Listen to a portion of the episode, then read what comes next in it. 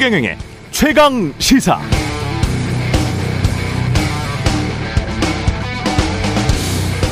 네, 민주주의는 회사 문 앞에서 멈춘다라는 제목의 책이 있었습니다. 직장 내 민주주의가 없다. 직장 내 위계 질서를 줄이고 지금보다 수평적인 구조를 만들어야 한다.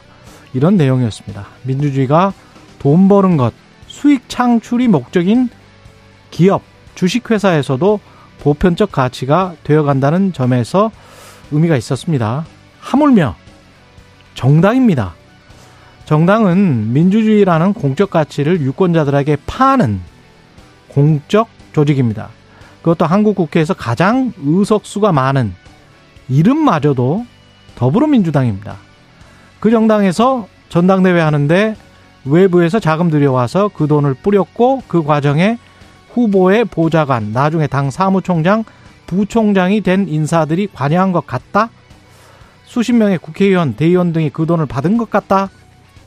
사실이라면 이건 유권자들을 속인 겁니다.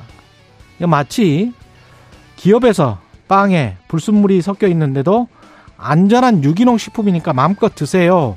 라고 소비자들을 기망한 것과 다름없습니다. 게다가 당내에서 이건 소액이고 오랜 관행이었다고 여기는 분위기, 인식이 있다면 더 큰 문제입니다. 사실이라면 민주당의 관련자들은 모두 책임져야 합니다. 재창당 수준의 버금가는 전면적인 쇄신이 필요합니다. 네, 안녕하십니까. 4월 19일 1960년 4.19 민주혁명 기념일이네요. 세상에 이익이 되는 방송 최경령의 최강시사 출발합니다. 저는 KBS 최경령 기자고요. 최경령의 최강시사 유튜브에서 실시간 방송하고 있습니다. 문자 자면은 짧은 문자 50원, 긴 문자 100원이 드는 샵 9730 콩오플 무료고요. KBS 일라디오 채널 많이 사랑해 주고 계시죠? 정치, 경제, 사회, 문화 등 다양한 명품 콘텐츠가 있습니다. 구독, 좋아요, 댓글 많이 많이 부탁드리고요. 오늘 최강 시사 국민의힘 이철규 사무총장 정동영 전 통일부 장관 차례로 만나보겠습니다.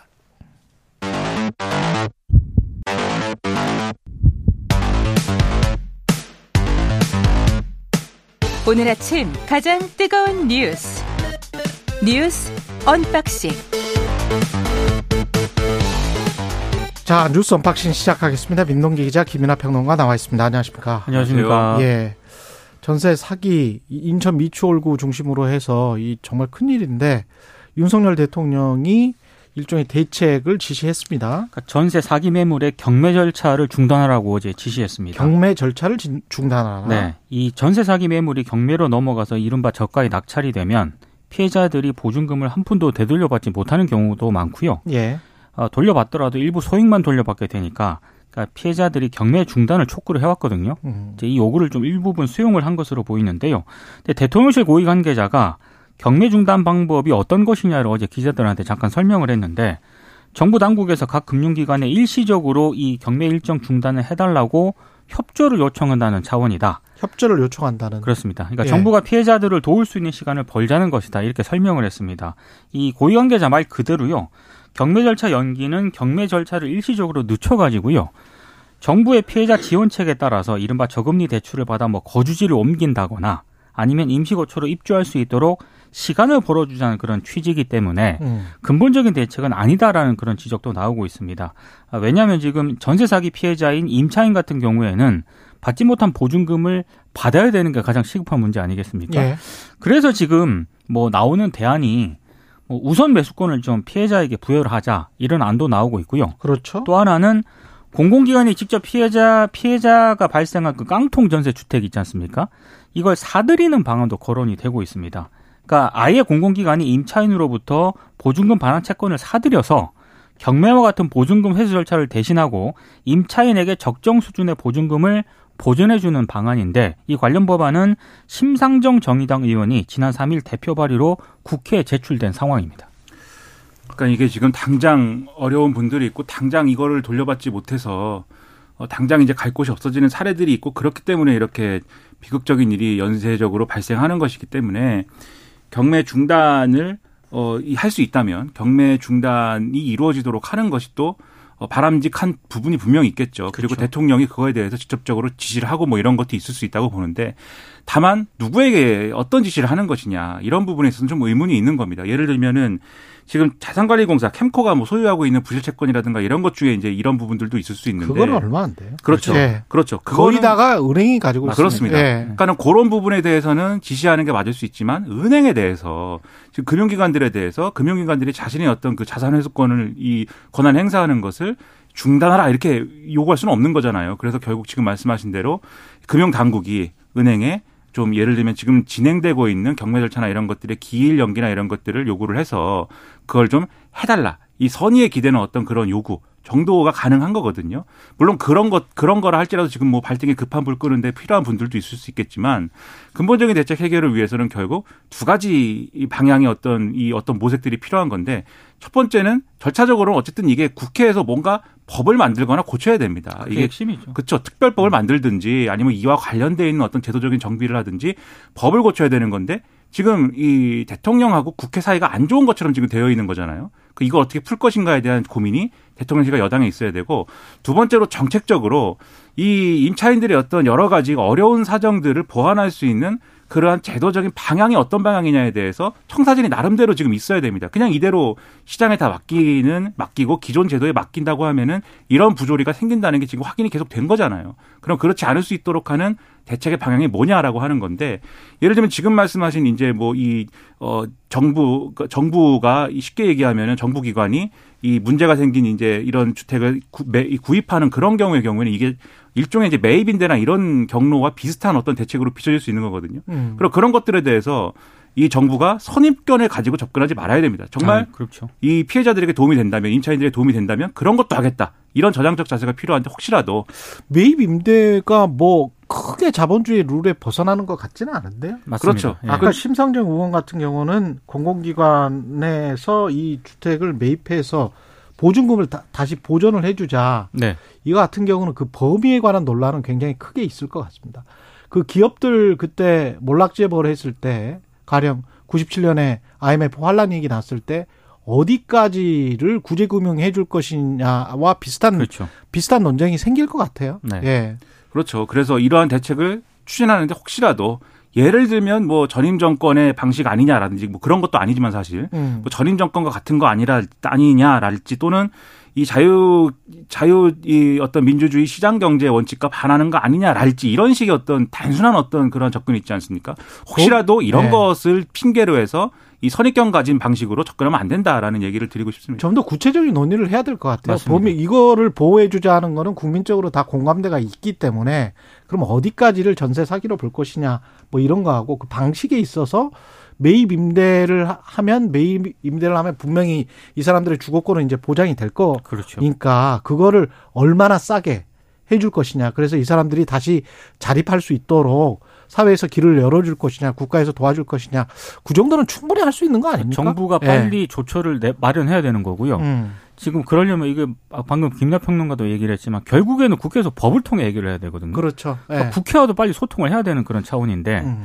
잘 될지 좀 걱정이 되긴 합니다. 그렇죠. 그리고 제가 정책적 청사진 말씀드린 거는 지금 예를 들면 전세 사기다라고 했을 때 지금 말씀하신 범위에 대한 논란 이런 거 말씀하셨잖아요. 예. 지금 무슨 뭐 빌라왕 이런 사건이 있어서 피해자들이 명확합니다. 이 피해자들이 일부 조직돼 있는 것도 있고 그렇죠. 이 피해 사실을 막 이렇게 어 이 단체나 이런 걸 통해서 지금 이 얘기를 하고 있기 때문에 음. 이러한 피해 사례가 있다 이게 인식이 되지만 전세 사기라는 게 또 어떤 다른 방식으로 또 맞아요. 어떤 어떤 방식으로 나타날지 모르는 이 거고 인천 미추홀구가 아니고 전국적으로 이럴 가능성이 있기 때문에 그렇죠. 그렇죠. 예. 그리고 다양한 방식이 있을 수가 있는 것이기 때문에 음. 이거는 예를 들면 어떤 사건이 벌어졌을 때 이 사건에 대해서 구제하자 이런 이제 접근도 물론 단기적으로 필요한 거지만 장기적으로 애초에 이렇게 되지 않을 수 있는 어떠한 종류의 정책들이 있을 거 아닙니까? 그렇죠. 그러니까는 주거 안정성을 더 제고할 수 있는 방안의 그런 정책이 필요하다라는 걸 예. 최근의 사건들이 보여주는 것이기 때문에 그러한 점에 있어서의 정책적인 청사진이 필요하다는 거죠.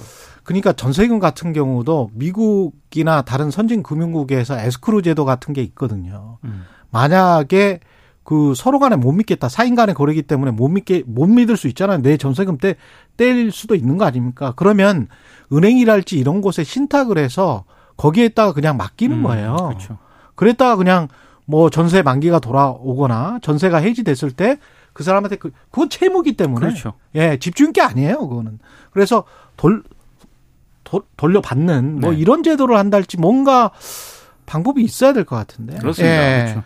그러니까 이번에 보면은 예. 전세 사기의 양상, 이번에 빌라왕 이런 거 보면은 현존하는 모든 제도를 그러니까 그러한 어떤 이러한 문제를 방지할 수 있는 어떤 효과를 갖추고 있다라고 하는 모든 제도를 악용해 가지고 이런 사기를 그렇죠. 친 거거든요. 예. 그런 부분에서 당연히 대안이 있어야 된다는 말씀에 정말 이 그 필요한 어떤 대책이라는 거죠. 사실 위험해요. 계속 그 주택 가격이 올라 수십 년 동안 올라서 전세라는 걸 아주 쉽게 봤었는데 이렇게 떨어질 때는 전세라는 제도가 상당히 위험한 제도입니다.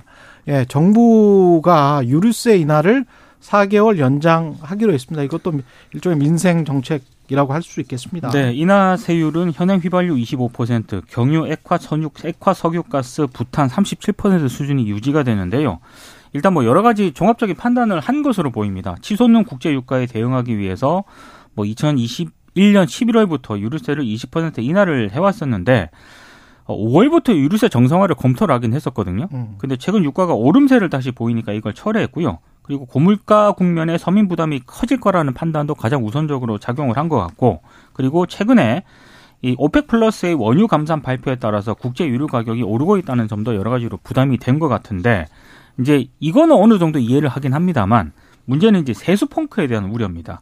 기재부에 따르면 지난 1, 2월 누계 국세 수입이 54조 2천억인데 예. 이게 지난해보다 무려 15조 7천억 정도 줄었거든요. 음. 상당히 좀 심각한 그런 상황인데다가 올해 2분기 전기 가스 요금 인상도 정부가 결정을 못 내리고 있습니다. 그러니까 에너지 사용량이 이제 곧 늘어나지 않겠습니까? 그러니까 정치적 고려 때문에 요금 인상이 상당히 불투명해지고 있는 그런 상황인데 정부도 그렇고 뭐 대통령도 그렇고 절대 추경하지 않겠다. 그리고 재정을 아주 긴축해서 쓰겠다. 그게 미래 세대를 위한 것이다. 그런 말을 몇 번 해왔기 때문에 네. 추경을 하기가 굉장히 좀 부담스러운 상황이죠. 근데 문제는 예. 지금 한전 같은 경우에는 올해 5조 원 이상 적자가 발생을 하게 되면은요. 이 회사채 발행 한도를 초과할 수도 있거든요. 그렇죠. 그러니까 상당히 좀 부담일 수밖에 없고 가스공사 역시 요금 인상이 만약에 불발이 되면 이른바 실질적 손실 누적액이 거의 뭐 12조 원 넘어간다는 그런 전망까지 나오고 있는 그런 상황입니다. 그래서 결국에는 세수 펑크에 대한 우려를 정부가 어떻게 대응책을 마련을 할 것인가 이게 관건이 될 것 같습니다. 그러니까 문제가 이제 이 저는 유류세 인하 조치를 뭐 연장할 수도 있는 거고 또 전기요금이나 이 가스요금 같은 경우도 서민에게 어떤 영향을 미칠 것이냐를 고려해 가지고 이 계획을 짜는 것도 일정 부분 필요하다고 생각을 합니다. 문제는 뭐냐면 정부의 이러한 접근 방식이 수밀관 해야 되는 거거든요. 그러니까 에너지와 관련된 부분에서 이렇게 좀 어, 유연하게 갈 거다라고 하면은 이로 인해서 생길 수 있는 세수 결손이나 이런 거는 어떤 방식으로 어, 보충할 것인지에 대한 이러한 청사진이 또 있어야 되는 거죠. 그런데 그렇죠.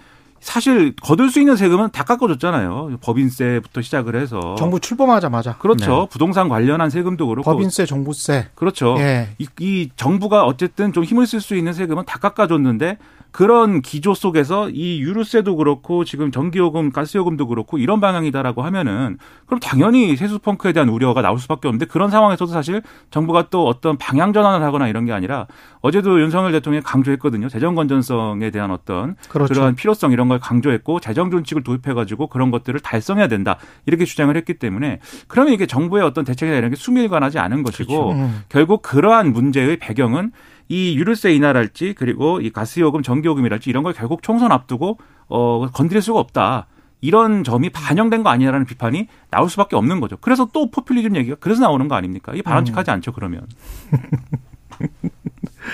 결국은 사실은 정치 경제학이라는 게 유권자들의 이익을 배분하는 것 같아요. 그렇죠. 그래서 어떤 집단에 대해서 세금을 공제해주고 또는 깎아주고 또는 높이고 법인세를 높이고 소득세를 높이는 나라들도 꽤 있으니까 뭐 그런 것 같은데 그거를 누가 이념적으로 지금 접근하고 있는지는 잘 모르겠습니다.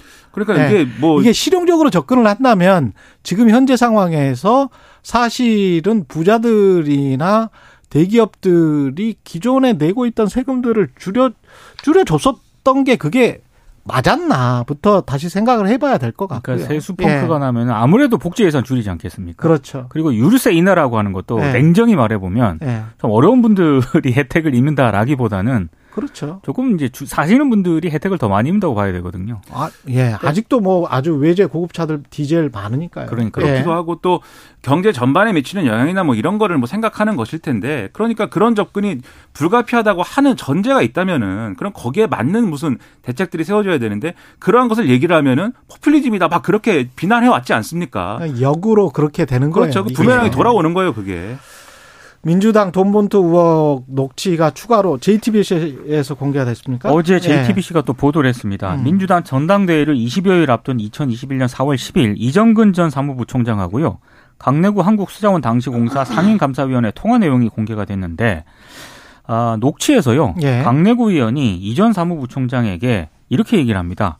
성만이 형, 그러니까 이성만이 의원을 얘기하는 것 같아요. 음. 성만이 형이 좀 연결해줘서 그거 좀 나눠줬다. 그렇게 얘기를 해서 내가 영길이 형한테 여기서 영길이 형은 송영길 전 대표를 얘기하는 것 같고요. 아 형이네. 예. 네. 그래서 또 성만이 형이 준비해 준 거 가지고 인사를 했습니다. 그랬더니 송영길 전 대표가 아유 잘했네 잘했어 그러더라고 이렇게 말하는 대목이 있거든요. 어, 강내구와 송영길은 서로 이야기를 한번 했다. 이 이거 이 대화로 추정을 해보면 그렇게 해석이 가능한 대목이고요. 예. 또 추가적인 내용도 있는데 선거를 없는 누구 얘기를 하길래 참 열심히 하네요 그랬더니만 영길이 형이 그러더라고. 그래서 안 그래도 내가 조금 처리해 줬어. 더 열심히 하라고. 영길이 형이 뭐 어디서 구했는지 그런 건 모르겠지만 많이 처리를 했더라고. 이렇게 아. 말하는 내용도 있거든요. 그러니까 여, 이 영길이 형이 뭐 어디서 구했는지 그런 건 모르겠지만 많이 처리를 했더라고. 그러니까 직접 송영길 직접 했다는 뉘앙스로 들리는데 따로 돈 봉투를 나눠 준 것 아니냐라고 네. 또 해석이 가능한 대목이거든요. 음. 그리고 뭐 SBS라든가 또 JTBC가 지난 17일 보도한 내용의 유추 좀 미로 보더라도 송영길 전 대표가 어찌됐든 동본투를 알고 있었다는 쪽으로 해석이 가능한 여러 대화 내용들이 좀 나오고 있습니다. 예. 그래서 검찰이 송 전 대표의 돈봉투 인지 여부를 조사하는 건 불가피한 것으로 보이고요. 다만 송 전 대표가 돈봉투를 지시를 했는지 인지를 했는지 또는 묵인을 했는지 등에 따라서 뭐 혐의와 처벌 수위는 달라질 수 있다. 이런 전망이 나오고 있습니다.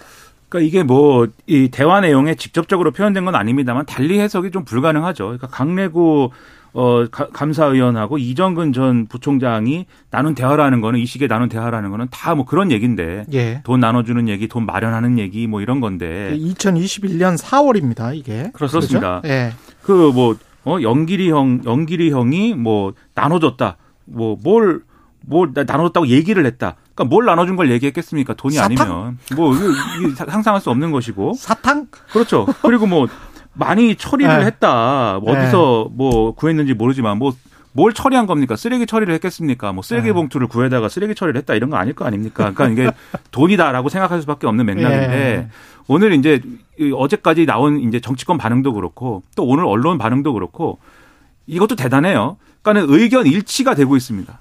모든 정파, 모든 언론이 음. 송영길 전 대표가 빨리 와가지고 이걸 해명을 하든지 무슨 뭐 수사에 응하든지 해야 된다. 그렇죠. 방법이 없어요. 네. 입을 모아서 다 얘기하고 있는데 지금 이렇게 이걸 외면하고 무책임하게 이렇게 계속 행동하는 이 방향이 유지가 된다는 거는 당 대표를 했던 사람인데 그렇죠. 맞습니다. 국민들이 예. 납득할 수 없습니다. 빨리 돌아오든지 빨리 조치를 해야죠. 그냥 일반적인 의원도 아니고 예 책임지는 자세를 음. 보였으면 좋겠습니다. 그러니까 안홍이 지금부터는 그거는 도피예요. 사람들이 생각할 때는 음. 예. 안 되지 않습니까?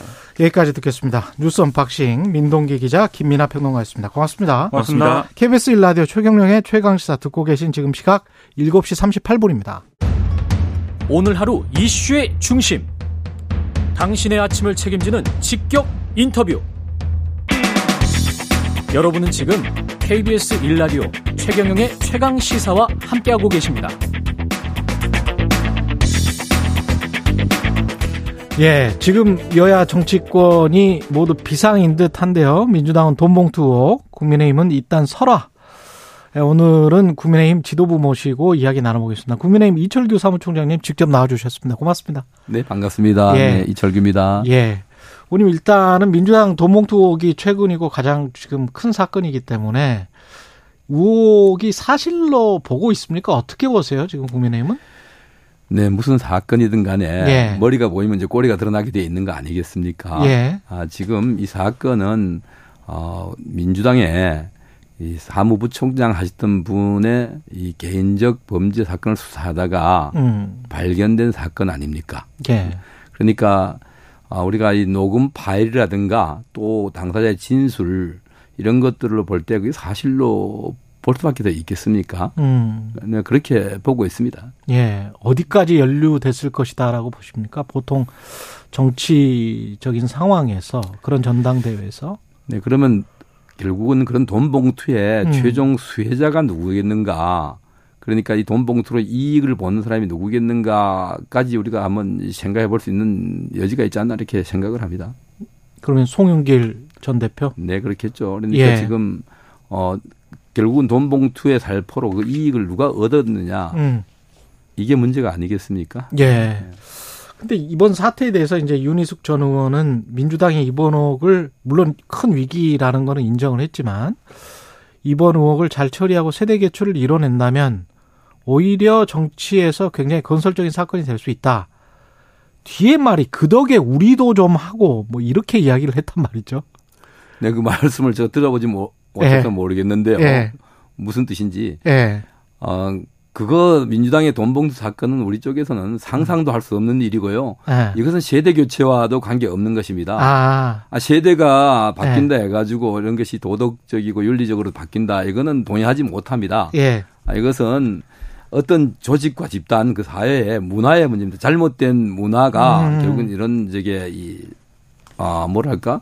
이 바람직하지 못한 예. 일, 일을 발생시킨 것이지. 예. 그게 세대 세대가 다르다고 어떤 세대가 집단적으로 다 저기 부도덕하고 저기 어. 윤리적이지 못하다라고 하는 시각으로 받아들이면 안 되겠다. 어. 그런 부분에서는 좀 왜 어떤 뜻으로 그런 말씀을 하셨는지 이해가 되지 않습니다. 근데 그런 측면인 것 같아요. 세대 교체가 딱 그 워딩 세대라는 의미가 아니고 어떤 정치 교체 네, 그다음에 정치 전반적으로 정치 민주당, 개혁? 예, 맞습니다. 민주당의 예. 586 음. 세대가 이 다수가 이 음. 당을 장악하면서 뭐 민주당 내 여러 가지 부작용이 있다라고 하는 것은 뭐 이 이해 당사자들에 따라 다르겠지만은 예. 그런 주장들이 있지만은 뭐 그걸 갖다가 우리 당이 예. 우리 당은 특정 세대가 또는 특정인이 뭐 예. 좌지우지하는 정당이 아니지 않습니까? 그런데 왜 우리 당이 좀 바뀌었으면 좋겠다 이런 말씀을 하셨는지는 어. 이해가 되지 않는다 이런 뜻입니다. 아 그래요? 네. 그럼 그 국민의힘은 전혀 바뀔 지금 필요가 없다. 아니 우리 당이 예. 그런 부정과 비리와 이런 게 우리 당에서 발생된 게 없지 않습니까? 아니 아니 제가 말씀드리는 우리 당은 예. 아, 부정과 비리를 아, 말씀드리는 게 아니, 아니고 그 얘기에다가 거기다가 예. 우리 당과 우리 당도 바뀌었으면 좋겠다 예. 이런 말씀을 하신 의미가 뭔지 우리 당에는 예. 지금 아 오히려 어. 민주당처럼 강력한 이런 저기 결속력 지도력이 저게 없어서 지금 오히려 이 실수, 말 실수 또는 또 외부에서 내부 총질이라고 하는 이런 음. 아, 당 흔들기, 지도부 흔들기 이런 것 때문에 오히려 문제가 되고 있는데 왜 여기다 갖다가 그런 표현을 갖다가 하셨는지 모르겠네요. 네. 아, 그래요? 강력한 결속력, 지도력을 말씀하셨는데 사, 그 사실은 전당대회 그 과정도 그렇고 사, 뭔가 대통령의 강력한 힘이 지금 있는 거 아닌가요? 아, 우리 당이 예. 우리는 저게 여당이 집권 여당입니다. 음. 그런데 강력한 대통령의 강력한 힘이 문제가 아니라 음. 당시에 하도 정부와 예. 이 엇박자를 놓는 이런 당 지도부 예. 과거의 지도부 인사들 또 예. 그분들의 이런 저게 이 내부에 대한 이견들 어. 이런 것들이 당을 어렵게 만드니까 당원들께서 예. 좀 한번 이 국정을 좀 힘껏 뒷받침을 해서 음. 당정이 같은 방향을 보고 우리가 추구 대선 때 한 약속이 있지 않습니까? 국민들께 예. 이런 약속을 좀 저기 뒷받침을 해라 예. 하는 취지로 뽑아놓은 지도부입니다. 알겠습니다. 네. 시간이 좀 네. 얼마 없어서 네. 아까 그 이야기했던 것들 그러면 송영길 전 대표는 귀국을 빨리 해, 해서 뭔가 밝혀야 된다 이렇게 생각하십니까? 당연하죠. 그게 예. 네, 당연히 귀국해서 예. 어, 수사에 협조를 하고 음. 또 억울한 부분이 있으면은 그걸 소명을 하고 하는 것이 우리 공인된 분들의 그 저기 바람직한 모습이 아닌가 생각이 됩니다. 이것을 갖다가 무슨 정치 수사니 또 탄압이니 뭐 이렇게 하실 부분은 아니라고 생각을 합니다. 예. 그리고 어젠가요? 민주당 정성호 의원이 기름값 밥값 수준이다. 이것도 이 실언인 것 같은데 어떻게 보세요? 경악할 일이죠. 이것은 예. 우리 선거를 치르면서 음. 어, 유권자를 매수하는 행위는 아주 이것은 저게 이 우리 개개인의 재물을 저게 절취한 것보다도 예. 더큰 범죄로 지금 이 처단하고 있지 않습니까? 예, 예. 그러니까 이 표심을 훔치는 거 음. 이것이 어, 얼마나 중요한 범죄인지 모르고 하신 말씀인지 아니면 그런 것이 민주당 지도부에 일반적으로 이렇게 통용되는 어떤 저기 하나 수준인지 모르겠습니다만은 음. 저는 동의하지 못합니다. 음. 지금 단돈 10만 원, 20만 원의 향응 제공도 의원직이 날아가고 그런 공직이 날아 선출직들이 직을 내놓는데 음. 300만 원 이런 300, 500만 원이 작은 돈이다. 그걸로 표, 표를 매수한 행위는 용납이 된다라고 하는 것으로 받아들여진다면은 예. 대한민국이 그동안 수십 년간 이렇게 이 쌓아온 이런 선거의 공정성 이런 저기 이 공명선거 예, 예. 이거 자체를 근간을 흔드는 좀 납득하기 어려운 공감하기 어려운 발언이다 생각합니다. 그리고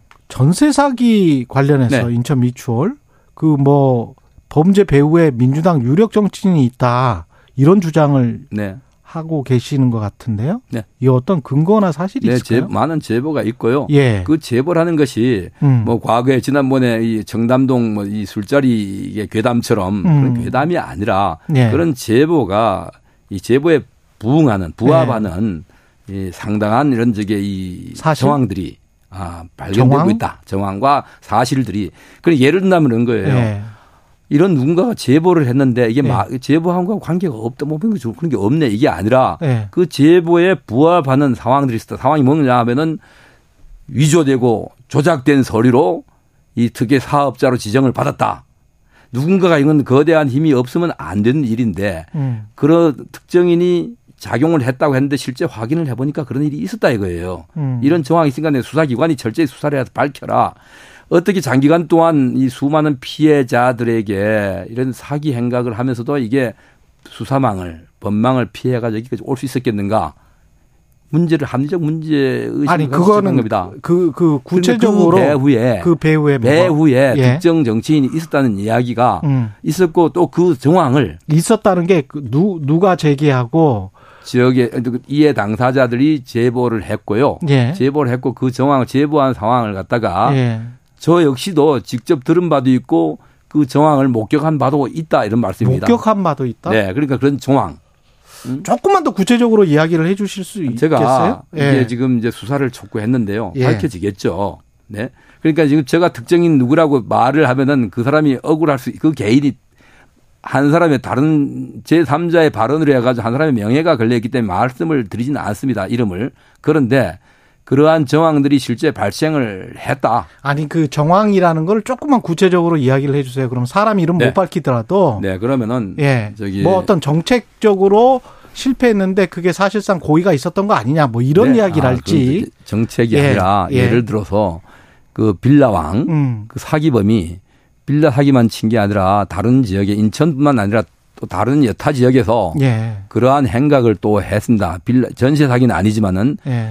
개발 대장동과 같은 개발 이익을 쟁취한 거예요. 어. 쟁취한 배후에 그러니까 시행을 했는데 네, 시행 네. 네. 탈분이 말씀하세요. 시행을 했는데 그 시행을 한 지자체에 네. 그 지자체장이었어요? 아니? 지자체장이 아니라 지, 그 거기다 영향력을 행사해서 예. 행사해서 그 빌라 사기꾼이 예. 그 사업자로 지정되게 만들었다.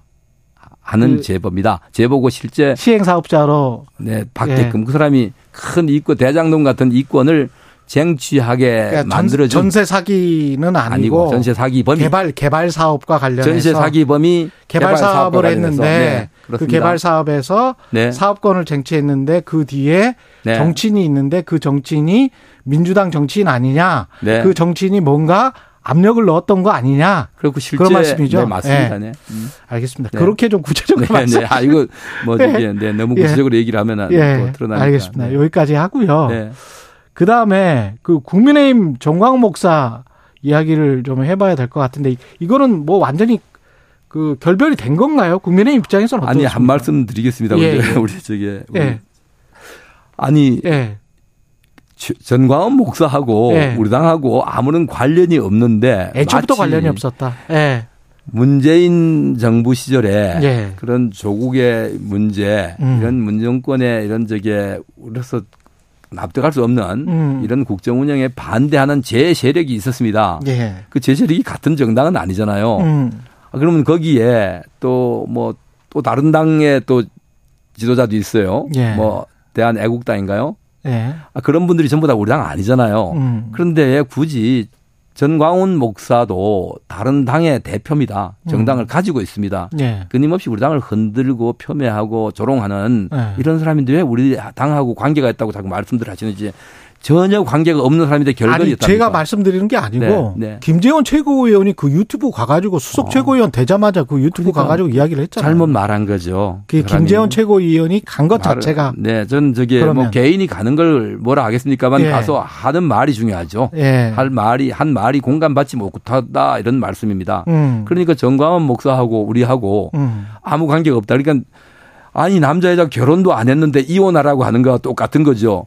아, 결혼을 하든지 아니면 적어도 동거를 할때 네. 별거를 하든지 이혼해라 정리하라 네. 하는 거지 아무 관계 없는 사람을 보고 네. 이혼해라 별, 별거하라는 거하고 똑같다. 이런 아무 관계가 없고 당원도 아니기 때문에 징계도 네. 할수 없고 그러면 김재원 최고위원 같은 경우는 어떤 징계 절차가 들어가나요? 뭐 이제 윤리가 구성됐지 않습니까? 예. 윤리가 구성됐고 우리 당이 음. 적어도 국민들의 눈높이에 이렇게 어긋나고 또 국민 일반의 상, 생각과 어긋나는 분들이 모여있는 당이 아닙니다. 그렇기 때문에 그렇죠. 예. 우리 당이 추구하는 이념과 가치라든가 음. 아, 이런 데 어긋난다면은 또 어긋나는 것으로 보입니다.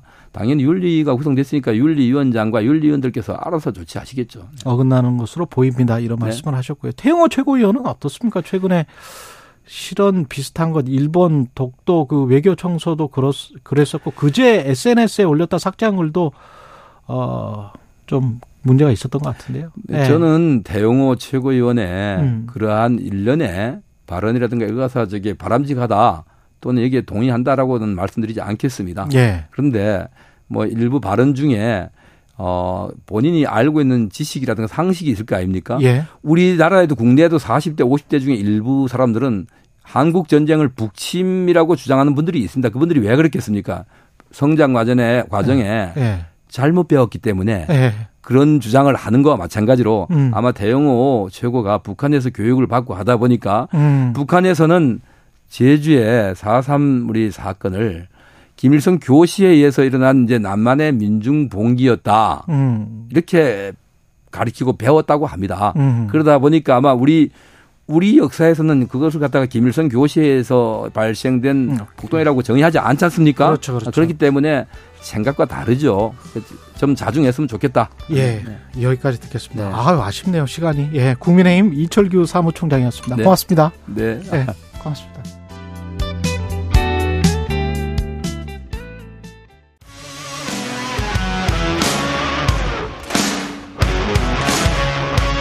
오늘 하루 이슈의 중심 최경영의 최강 시사. 네, 전당대회 돈봉투 의혹으로 시끄러운 민주당 우리와 연락을 끊고 도발을 감행하는 북한 그리고 한미 정상회담 며칠 안 남았는데요. 굵직한 이슈들 한 번에 분석해 주실 분 모셨습니다. 정동영 전 통일부 장관 나오셨습니다. 안녕하세요. 네, 안녕하세요. 예. 이번 주에는 뭐 누가 출연하시든 간에 첫 질문이 민주당 전당대회 돈봉투 의혹일 수밖에 없는데요. 어떻게 보십니까? 고문으로서. 어, 뭐 실망스럽습니다. 예. 먼저 어, 민주당의 상임 고문의 한 사람으로서 음. 국민 여러분께 큰 실망을 드린 데 대해서 어, 정중하게 사죄 드립니다. 사실 예. 민주당은 한국 정치와 돈, 선거와 돈을 끊어내는데 앞장서온 그런 자부심을 가진 정당입니다. 그 어, 자부심에 큰 상처가 났고 또 국민들께 실망을 드린 것에 대해서 정말 부끄럽게 생각합니다. 어떻게 처리가 돼야 된다고 보세요? 민주당 자체적으로는? 음, 항상 위기가 발생했을 때는 예. 어, 그 속도가 중요하고 음. 어, 그리고 또 어, 찔끔찔끔 대책을 내는 것보다는 이렇게 크게 음. 일괄적으로 처리하는 것이 예, 도움이 된다고 생각합니다. 그런 예. 점에서 조금 어, 초반에 머뭇거리지 않았는가 하는 아쉬움이 있고 예. 그리고 검찰 수사에만 맡기기에는 음. 어, 어그 책임이 너무 무겁기 때문에 예. 제3자 어, 외부 인사를 중심으로 한 음. 어, 그 조사단 같은 걸 꾸려서 어, 사실 구명에 앞장서고 거기에 음. 선제적으로 어, 이제 총선이 다가오지 않습니까? 예. 어, 총선에서 어, 어떤 정당보다도 깨끗한 선거를 구현 실천하겠다는 예. 그런 역발상이 필요하다고 생각합니다. 이런 위기 상황을 헤쳐나가기 위한 비대위의 전 단계 비슷한 게 만들어질 수도 있을까요? 음, 이것은 이 당의 체제 문제와는 뭐 별개의 문제죠. 별개의 문제다. 네. 어, 결국 우리 국민들이 정치에 대해서 깊은 불신을 갖고 있는데 음. 거기에 또 하나 이제 악재가 어, 더해진 셈인데 네. 어쨌든 음 사실 역사 속으로 사라진 당입니다만 열린 우리당이 한국 정치에 큰 공헌을 한 게 있습니다. 그게 예. 뭐냐면 당시 공직선거법 이 음. 과반수 여당으로서 예. 공직 공직선거법을 전면 개정해서 음. 돈과 선거를 끊어놓았습니다. 음. 그러니까 그 전만 해도 이런 돈 봉투라든가 금권 정치가 관행이었습니다만 예. 그때부터는 예를 들어서 유권자들이 뭐 어? 돈을 받으면 뭐 50배 벌금을 유권자도 처벌을 받고 음, 음, 음. 어, 또 어, 선거는 국가의 세금으로 예. 선거 공영제를 하게 됐죠. 그래서 돈은 묻고 음. 묻고 입은 푼다, 말은 푼다 하는 예. 그런 정치 문화의 선거 문화의 180도 전환을 이룬 당이거든요. 그게 거의 20년 전인데 그죠? 그렇죠. 그래서 예. 이것이 이 한국 정치가 깨끗해진 결정적 계기였고 음. 국민들도 인정합니다. 근데. 민주당이 이번에 이런 사건에 연루됐다 그, 그런 그이 당의 예. 그 역사에 큰 오점을 남긴 거라고 생각합니다. 탈당 조치 같은 게 바로바로 바로 필요하다고 보십니까? 뭐 최강수를 둬야 된다고 생각합니다. 최강수를 둬야 된다. 윤희숙 전 국민의힘 의원은 뭐 국민의힘이든 뭐 민주당이든 구세대를 몰아낼 수 있는 기회. 그뭐 세대 문제는 아니고 세대 문제는 예, 아니다. 예. 어느 정당이나 어느 조직도 네. 어, 청년의 기백과 예. 그다음에 그 경험 있는 사람들의 음. 예, 이런 부분이 조화, 뭐 노장청 조화라고 하죠. 그런 게 필요합니다. 아, 그리고 민주당도 그런 상황이고 여당은 어떻게 생각을 하십니까? 지금 이후에 김기현 대표 체제 이후에 대통령 지지율도 그렇고 여당도 사실은 이 일이 터지기 전까지는 상당히 곤혹스러운 상황이었거든요. 예. 예. 제가 뭐 어, 여당의 상황은 잘 모릅니다만 예.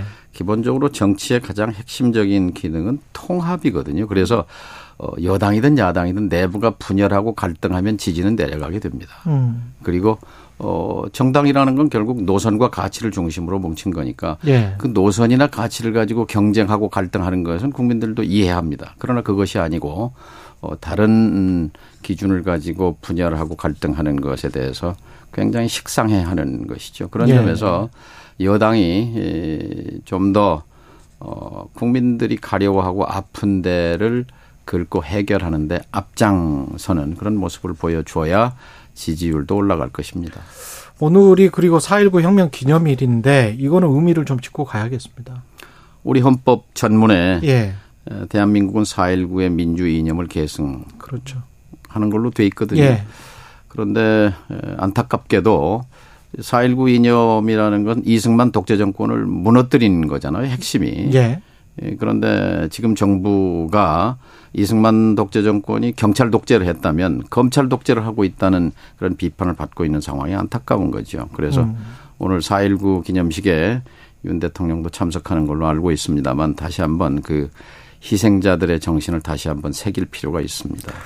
그리고 북한 움직임이 심상치가 않은데 경비정이 뭐 NLL 침범하고 탄도미사일 쏘고 조금 전에 들어온 소식은 북한 관영 매체들이 어제 김정은 국, 북한 국무위원장이 국가 우주개발국을 현지 지도했다. 군사 정찰 위성을 계획된 시일 내에 발사하겠다. 군사 정찰 위성.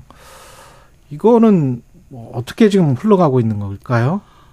이 국가 안전보장회의 NSC 상임위원장을 또 지내셨어요, 장관님께서? 네, 통일부 장관 예. 할때 NSC를 NSC를 맡아서 운영했었죠. 예. 근데 결국 남북 관계 한반도 상황은 작용 반작용, 상호 작용의 결과거든요. 음. 그러니까 지금 강대 강으로 어, 맞서 있는 형국이죠. 우리는 어, 힘으로 북을 굴복시키겠다는 입장입니다. 근데 북은 핵으로 맞서겠다는 것이고요. 예. 그런데 과거의 경험이 말해주듯이 강대 강으로 부딪히게 되면 결과는 되게 불행해집니다. 음. 그래서 이 튼튼한 아, 국방력을 강화하는 것은 기본이지만 그러나 이 외교의 힘을 외교의 역할을 포기하는 것은 그것은 하책입니다. 근데 지금 남북 관계 완전 단절돼 있고 어, 북핵 문제를 외교로 해결하겠다는 어떤 움직임도 없지 않습니까? 음. 바로 이 점이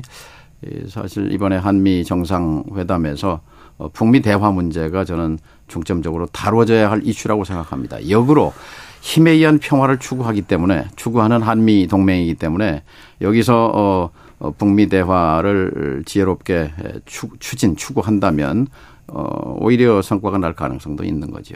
근데 북미 대화를 다루는 것보다는 확장 억제 강화, 북한의 핵 위협에 대비한 미군 핵 자산의 상시적 뭐 배치, 핵 공유 뭐 네. 이런 거에 더 관심을 갖고 있는 것 같고 그쪽으로 추진할 것 같은데. 이 정권의 속성상 그건 불가피합니다. 예. 그걸 강조하더라도 동시에 음. 평화 외교를 포기해서는 안 된다는 아, 것이죠. 과거에 키신저 박사가 예. 저에게 해준 말이 지금도 기억이 납니다. 예. 한반도 상황을 보면 안타깝다. 북한은 세계에서 가장 작은 나라의 하나고 가장 가난한 나라다. 음. 어? 아무리 핵을 만지작거리고 있지만 미국은 얼마나 크며 중국은 얼마나 강하며 한국은 얼마나 아, 힘이 센 나라냐. 음. 어? 이들 나라들이 외교를 가지고 이 문제를 풀지 못한다면 외교라는 도, 도대체 어디에 쓰는 물건이냐. 뭐 이런 얘기가 기억이 나는데요. 예. 지금이야말로 다시 한번 어, 외교의 힘을 생각할 때입니다. 근데 그 북한뿐만이 아니고 사실 큰 그림으로 보면 한미일 북중러 이 구도 속에 우리가 지금 빨려 들어 급속하게 빨려 들어가 버리는 것 같아서 그게 국가 정치 경제적으로 우리에게 유리한가는 조금 어떻게 보십니까? 정확하게 지적하셨는데요. 예. 지금 가장 큰 문제는 우리의 큰 음, 외교 안보 전략의 방향이 잘못 가고 있습니다. 예. 사실은요. 어, 윤석열 대통령은 이 분야에 대해서 경험이 없지 않습니까? 음. 그러면 귀를 넓게 열어야 합니다. 예. 그런데 지금 굉장히 좁거든요. 그리고 어 뭐 어, 솔직히 말씀드려서 지금 외교 안보 분야에 관해서는 윤석열 정권이 아니라 김태효 정권이라고 해도 과언이 아닙니다. 김태효 정권 한 사람에게 네. 모든 전권이 실려 있고 무게가 실려 있는데 음. 에, 이분의 사고 방식이 굉장히 위험합니다. 그러니까 북한 붕괴론자고요. 음. 미중 충돌 임박론자, 임박설을 믿는 사람입니다. 그런데 음. 이런 그 굉장히 좁고 편벽한 시각을 가지고 대한민국의 운명을 몰고 가는 것은 그 결과로서 어, 무조건 일본이 원하는 대로 해주면 그것이 우리 국익이다. 미국이 원하는 대로 가면 그것이 우리의 국익이다고 하는 그런 관점인 것 같은데요. 예. 아니지 않습니까? 어떻게 일본이 원하는 대로 가는 것이 우리의 국익입니까? 그리고 음. 한미일 동맹으로 가는 것이 우리의 국익이라고 믿는 것 같은데요. 자, 동서고금이에요. 예. 영토 분쟁이 있는 나라가 동맹을 한 있을 수 없는 일입니다. 어. 아, 독도를 불법적으로 한국이 점거하고 있다고 주장하는 일본인데 예. 어떻게 일본과 우리가 동맹 관계를 가질 수 있습니까? 음. 엄연하게 35년 한국을 강제 침탈하고 어 위안부를 끌어가고 우리 노 어, 강제 징용을 했던 그 사실 자체를 인정하지 않는 일본과 어떻게 동맹을 한다는 말입니까? 음. 대단히 위험한 사고입니다. 아, 이분이 박사 논문이 자위대 연구예요. 예. 그런데 한반도 평화를 연구해야지 일본 자유대를 연구한 그 신념을 가지고 어떻게 한미일 동맹으로 몰고 가는 것. 저는 이것이 우리를 불행한 길로 인도하는 것이라고 생각합니다. 윤석열 대통령이 좀 더 귀를 열고 어 반대파 반대자들의 얘기 또 한반도 평화 외교론자들의 얘기도 좀 들을 필요가 있습니다. 지금 북한 붕괴설 말씀하셨고 미중 충돌 임박설을 믿는 사람이 김태호 차장이다. 예, 예. 불행한 길로 끌고 간다. 이거는 잘못하면 한반도에 어떤 큰 일이 발생할 수도 있고 지금 그 방향이 김태호 차장이 이끄는 방향이 그쪽으로 가는 것 아니냐, 전쟁 쪽으로 가는 것 아니냐 이런 말씀이십니까? 그렇습니다. 아, 아 이분이 또요 외교 안보 이 대통령실을 장악하고 있습니다. 예. 그러니까 과거 MB 정부 때 비서관을 했는데 그 밑에 있던 행정관들이 지금 국방장관 하고 있죠. 외교부 1차관, 2차관이었죠. 지금 저 NS 2차장이죠. 예. 본인이 NS 사무처장이죠. 음. 대통령은 경험이 없죠. 위에 있던 김성한 안보실장 쫓아냈죠. 지금 와 있는 새로운 안보실장 허수아비나 마찬가지죠. 음. 이런 상황에서 너무 위험합니다. 사실 이 이념으로 남북 관계 이념으로 외교를 이끌어가는 것은 대단히 위험합니다. 그러면 김 차장이 물러나야 된다라고 생각하세요? 윤석열 대통령이 귀를 열고 어, 그뭐 여야 아, 아, 원로 전문가들에게 좀 들을 필요가 있습니다. 예. 아마 아, 거의 전 전부가 음. 아, 그 위험성을 지적할 것이고 결국 해법은 인사 교체입니다. 근데 대통령실은 지금 협상하고 있는 당국자를 물러나라고 한다면 과연 누구에게 도움되는 일인지 묻고 싶다. 우리 국익에 도움되지 않는다. 뭐 이런 이야기인 것 같습니다. 안보실장이 물러날 때는 그런 얘기 나오지 않았습니다. 김성한 안보실장이 예, 물러날 때는. 예. 그리고 지난번에 안보실장 교체할 때도 음. 사실은 그 블랙핑크인지 레이디 가가인지 뭐 그 사건이었잖아요. 그렇죠. 예. 그러면 그 보고를 취합해서 보고하는 핵심 길목에 있는 사람이 사무처장입니다. 예, 차장이죠. 그런데 그 밑에는 예. 외교비서관, 음. 안보비서관은 자르면서 그 보고 책임자 자리에 있던 사람은 문책하지 않고 그 안보 실장이 잘렸지 않습니까? 그건 있을 수 없고요. 그 다음에 뭐보다도 지금 그 도청 문제에 있어서 음. 거짓말을 한 게 문제입니다. 어떻게 처음에 말했느냐? 네. 아, 미국의 CIA가 한국의 NSC를 도청했는데 음. 예? 도청했든지 아니면 문건이 전, 뭐 빠져나갔든지 근데 이것에 대해서 어 뭐라고 말했느냐. 한미 국방장관이 통화를 해서 이게 위조 조작된 것으로 보인다라고 말했는데 그 사실은 뭐냐. 미 국방장관이 이거 유출된 건 맞다라고 얘기를 했습니다. 우리 국민을 상대로 거짓말 한 거잖아요. 그리고 음. 지금 그, 그분이 미국을 갔다 오는 과정에서 보인 태도를 보면 국민을 이렇게 업수이 여긴다는 그런 음. 느낌이 듭니다. 이건 예. 공직자로서 있을 수 없는 자세고요. 태도와 그 지금 음 거짓말 그것도 문제지만 이분이 갖고 있는 그릇된 신념 북한이 곧 붕괴될 것이다. 그분은 특강을 통해서 과거에 그런 얘기를 했어요. 예. 곧 무너질 거다. 여름이 오기 전에 무너질 거다. 또 어, 첫눈이 오기 전에 무너질 거다. 이렇게 말했던 당사자인데요. 그게 그 신념을 바꿨다는 어떤 증거도 아, 없습니다. 그게 근데 한참 MB 정권 때 비서관 아, 할때 특강을 통해서 얘기를 했었고요. 음. 지금도 그런 신념을 갖고 있는 걸로 보입니다. 근데 아까 지금 김성환 안보실장 교체된 것 이야기를 하셨습니다마는 그분들이 왜 그 사직을 했는지 사퇴를 했는지 그것도 지금 사실은 불분명하잖아요. 이문희 비서관도 그렇고 김일범 비서관도 그렇고 의전 비서관 상식에서 벗어난 일이고요. 예. 한미 정상회담이라는 어, 중차대한 국가 대사를 앞두고 음. 어, 역사에 없던 일입니다. 근데 혹시 이런 추정도 가능합니까? 그 가령 도청 할 했다면 그때 김성환과 이문희가 나눈 대화는 사실은 이렇게 우회해서 포탄을 수출을 하는 거를 굉장히 반대를 하는 쪽이었잖아요. 그게 미국 귀에 들어가고 미국이 어떤 영향력을 행사 했었을 가능성 뭐 이런 것도 있습니까? 어떻게 보세요? 근데 이제 우리는 지나치게 음. 미국이 전지전능하거나 또 이렇게 어떤 음모설에 그렇죠. 그걸 믿기가 네. 쉬운데요. 그러나 저는 좀 그거는 안, 아닐 것 같다. 냉철하게 볼 필요가 아, 있습니다. 근데 예. 지금 보면은 큰일 났습니다. 음. 지금 저 저 우리 군사 비축 물자 가운데 포탄 수십만 발을 그 저 화차에 실어서 어, 항구로 옮기고 있는 게 어제 텔레비전에 보도가 되던데요. 예. 이거는 그러면 실제 음. 에, 한국의 살상 응? 포탄이 155mm 포탄이 지금 우크라이나로 들어가고 있는 게 확인된 거거든요. 그러면 그렇죠. 러시아가 보복 대응 조치를 할 겁니다. 음. 우리 국익이 심대하게 해치는 거지요. 지난번에 일본에 가서 우리 국익을 그렇게 해쳤듯이 음. 이번에 한미 정상회담 추진 과정에서 우크라이나에 포탄을 제공함으로써 우리의 국익은 어떻게 되는 겁니까? 그리고 이건 헌법 정신 위반입니다. 왜냐하면 살상 무기를 제3국에 지원하는 것은 우리 방산법도 금지하고 있지만 헌법 정신에 평화 정신에 평화. 어긋납니다. 그렇죠. 예.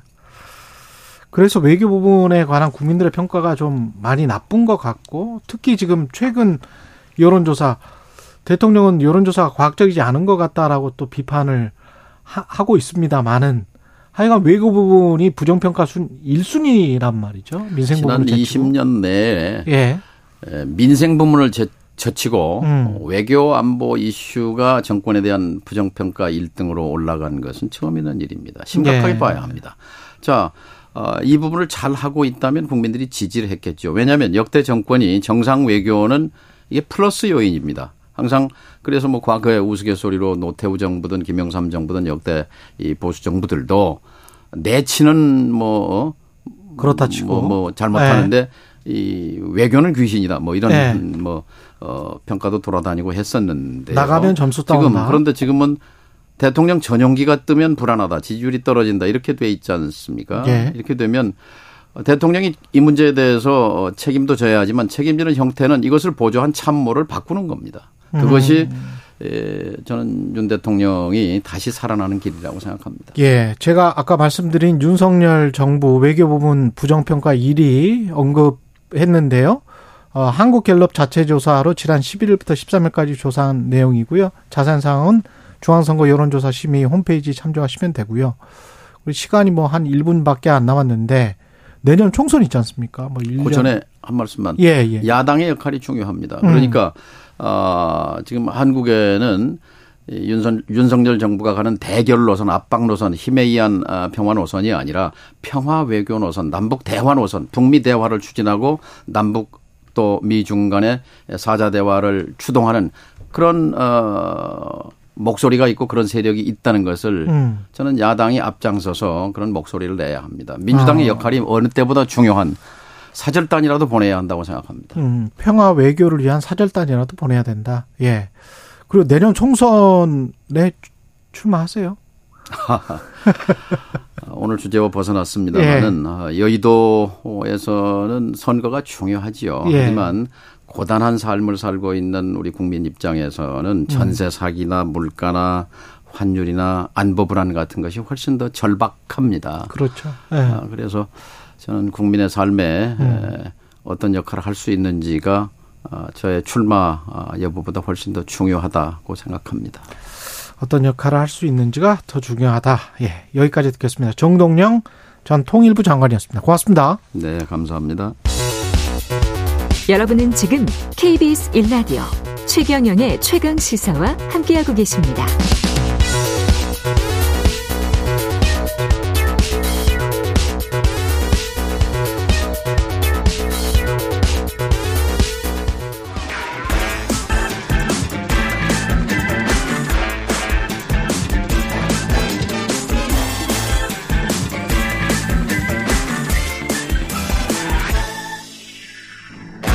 네, 한 번 더 뉴스.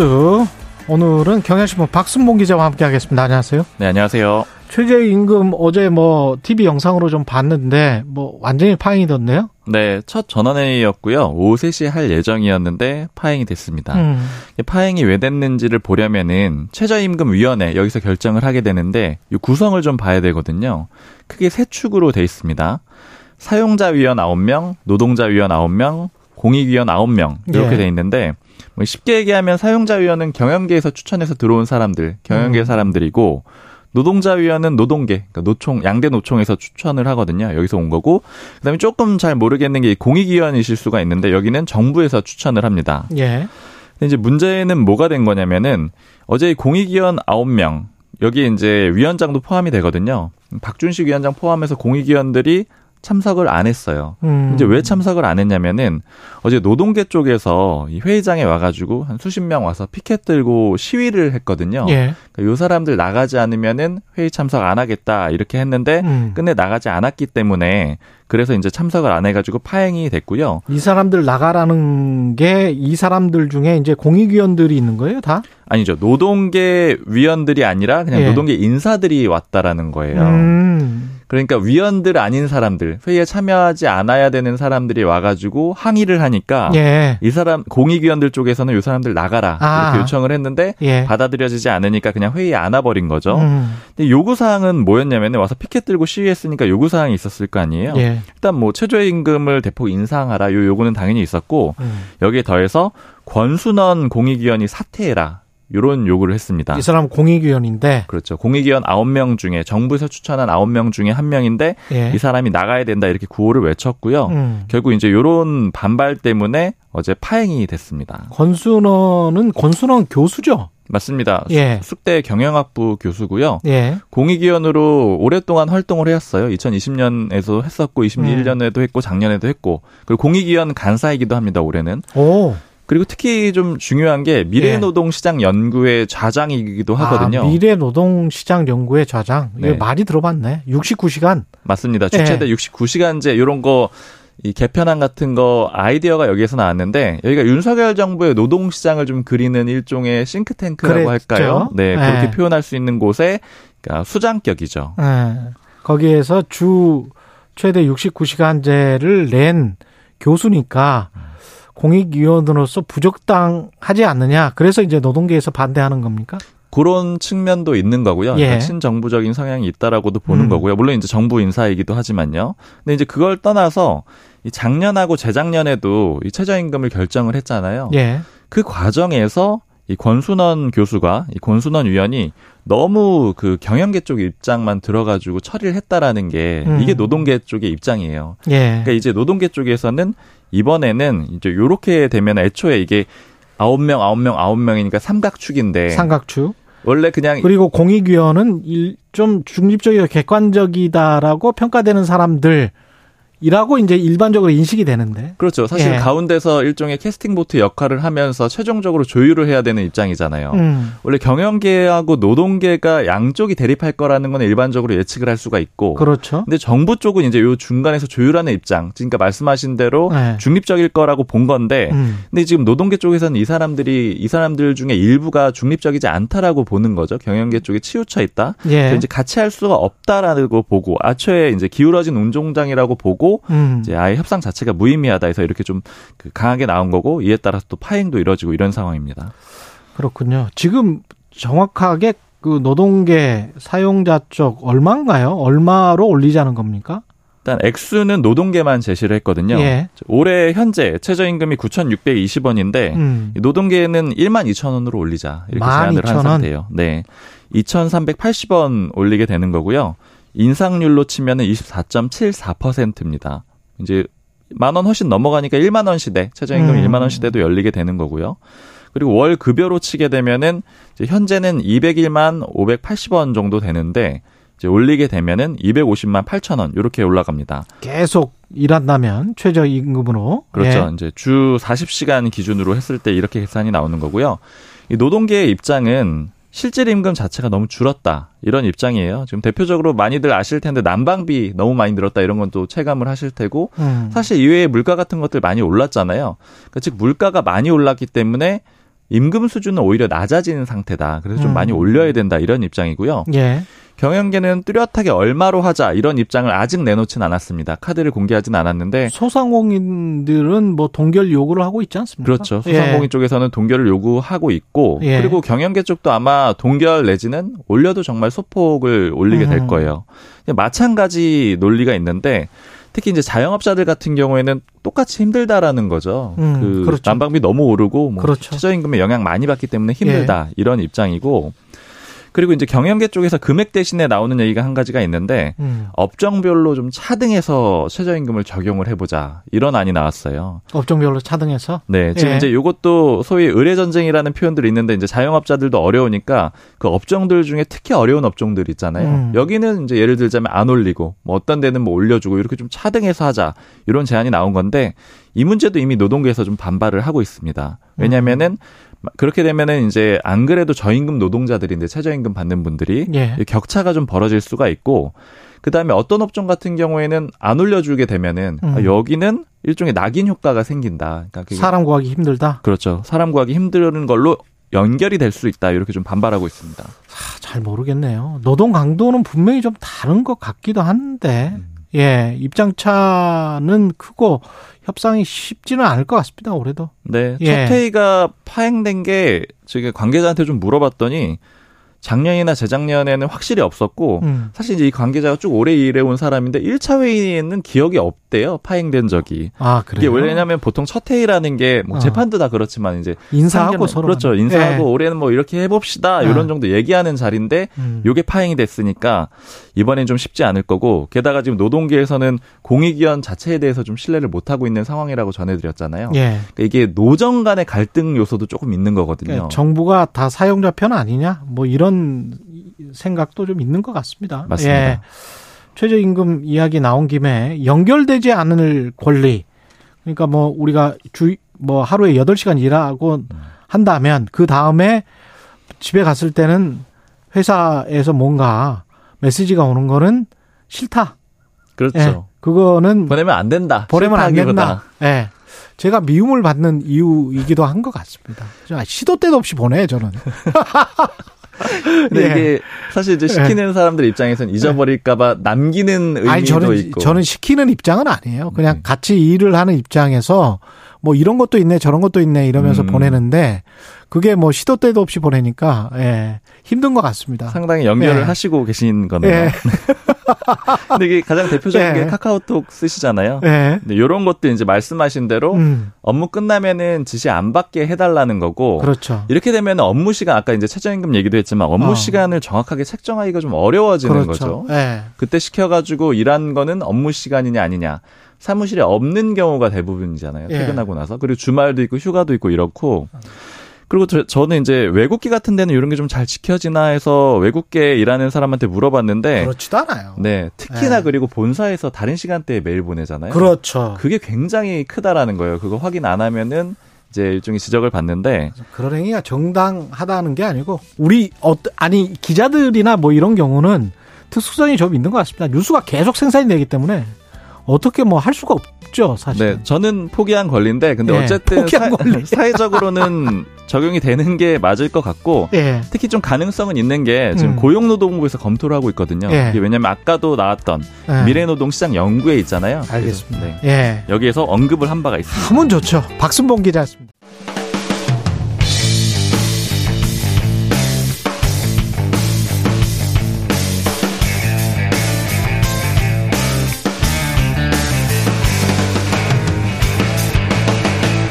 최경영의 최강 시사.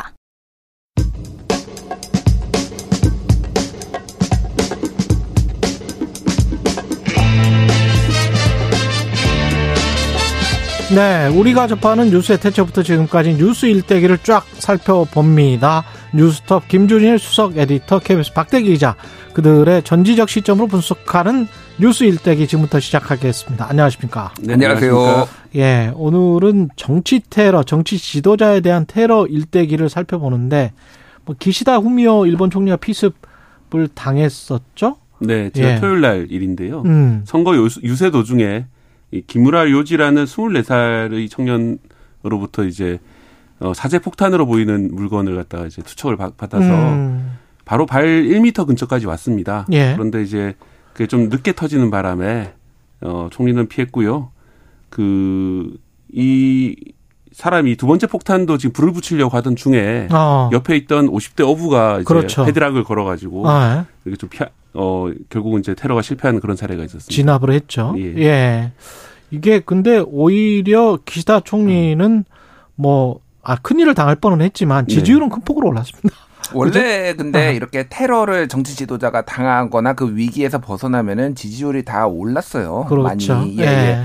그러니까 뭐 대표적인 게 예전에 박근혜 전 대통령이 이제 피습당한 음. 사건이 있었잖아요. 그랬죠. 그리고 이제 일어나자 병원에서 일어나자마자 대전은요? 대전은요 그게 굉장히 유명했는데 그때 예. 선거를 크게 이겼거든요. 그랬죠. 그게 굉장히 큰 영향을 줬고 음. 그래서 뭐 전화 위복이 될 수도 있지만 일단은 이런 테러 자체가 일본 사회에서 지금 잇따라서 9개월 전에는 아베 총리가 그렇죠. 사망했잖아요. 예. 그거에 대해서 지금 일본 사회가 전체적으로 좀 충격을 많이 먹은 상황이다. 왜냐하면은 음. 일본 같은 경우에는 과거에 이제 뭐 전쟁 시절 뭐 전후 음. 뭐 전전 전후 요 때는 조금 테러가 많이 있었지만은 굉장히 안정적이었잖아. 안정적이었어요. 예. 일본 사회 자체가. 음. 그래서 일본이 예. 되게 안전한 사회다 이런 좀 약간 음. 신화 같은 게 있었는데 음. 뭐 지난번에도 그렇게 경호에 실패를 했고 이번은 사실 그 군중 속에서 누군가가 이제 폭탄을 던져가지고 그렇죠. 총리 1미터까지 왔다. 예. 사실은 그거는 잘 맞는 폭탄이었으면 터질 수 있는 그런 그렇죠? 상황이었거든요. 예. 사실상 경호 실패가 또 발생했다. 음. 그리고 지난번 테러 거의 양상이 비슷해요. 시간도 비슷하고요. 음. 발생한 시각도 비슷하고